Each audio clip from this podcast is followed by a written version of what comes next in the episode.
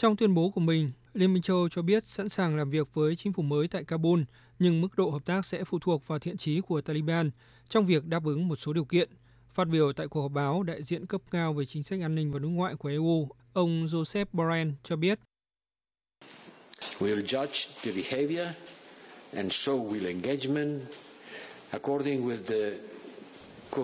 Chúng tôi sẽ đánh giá hành vi và sẽ can dự dựa theo sự cam kết của chính phủ Afghanistan đối với việc chính phủ mới tại nước này không để khủng bố sử dụng địa bàn để tấn công các nước khác. Thứ hai, chính phủ mới tại Afghanistan sẽ phải tôn trọng nhân quyền, đặc biệt là quyền phụ nữ, nhà nước pháp quyền và quyền tự do truyền thông.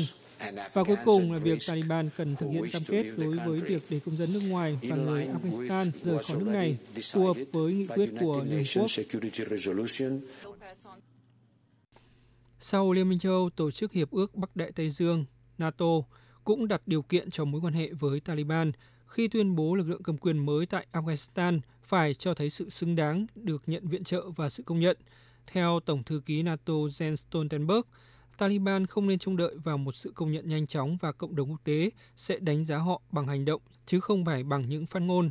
Người đứng đầu NATO cũng một lần nữa nhấn mạnh bất kỳ sự công nhận ngoại giao nào cũng đều phải được thảo luận giữa các đồng minh và cộng đồng quốc tế nhằm đảm bảo một tương lai tốt nhất cho người dân và đất nước Afghanistan.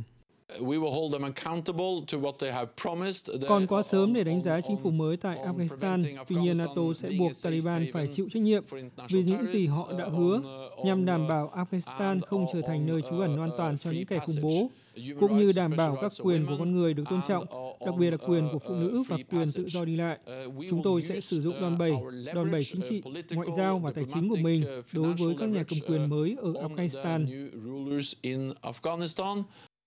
Về phần mình, các nước phương Tây đều tỏ ra không vội vàng trong việc công nhận chính phủ mới do Taliban đứng đầu tại Afghanistan. Ngoại trưởng các nước như Anh, Pháp, Đức và Italia đã phát đi những tín hiệu hỗ trợ nếu Taliban đáp ứng một số yêu cầu về nhân quyền, chẳng hạn như việc đảm bảo an toàn cho những người muốn rời khỏi Afghanistan sau ngày 31 tháng 8. Phát biểu tại cuộc họp với những người đồng cấp EU tại Slovenia để thảo luận về vấn đề Afghanistan, Ngoại trưởng Đức Heiko Maas nói. Es gab in den letzten Tagen eine Vielzahl moderater Töne. Äh,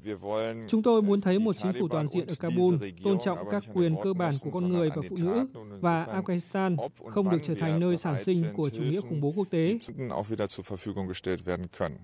Những tuyên bố này được đưa ra khi cùng ngày, lực lượng Taliban cho biết sẽ công bố chính quyền mới sớm nhất là trong ngày hôm nay. Một số nhân vật được cho là sẽ giữ vai trò chủ chốt trong chính quyền mới của Afghanistan đã tới Kabul. Theo các nguồn tin, người đứng đầu chính phủ mới sẽ là nhà lãnh đạo Mullah Baradar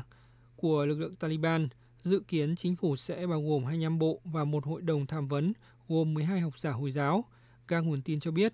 ưu tiên trước mắt hiện nay của chính phủ mới sẽ là cứu vãn nền kinh tế sau nhiều thập kỷ bị chiến tranh tàn phá, giải quyết cuộc khủng hoảng nhân đạo và những nguy cơ từ nhóm cực đoan đe dọa đến an ninh và định đất nước.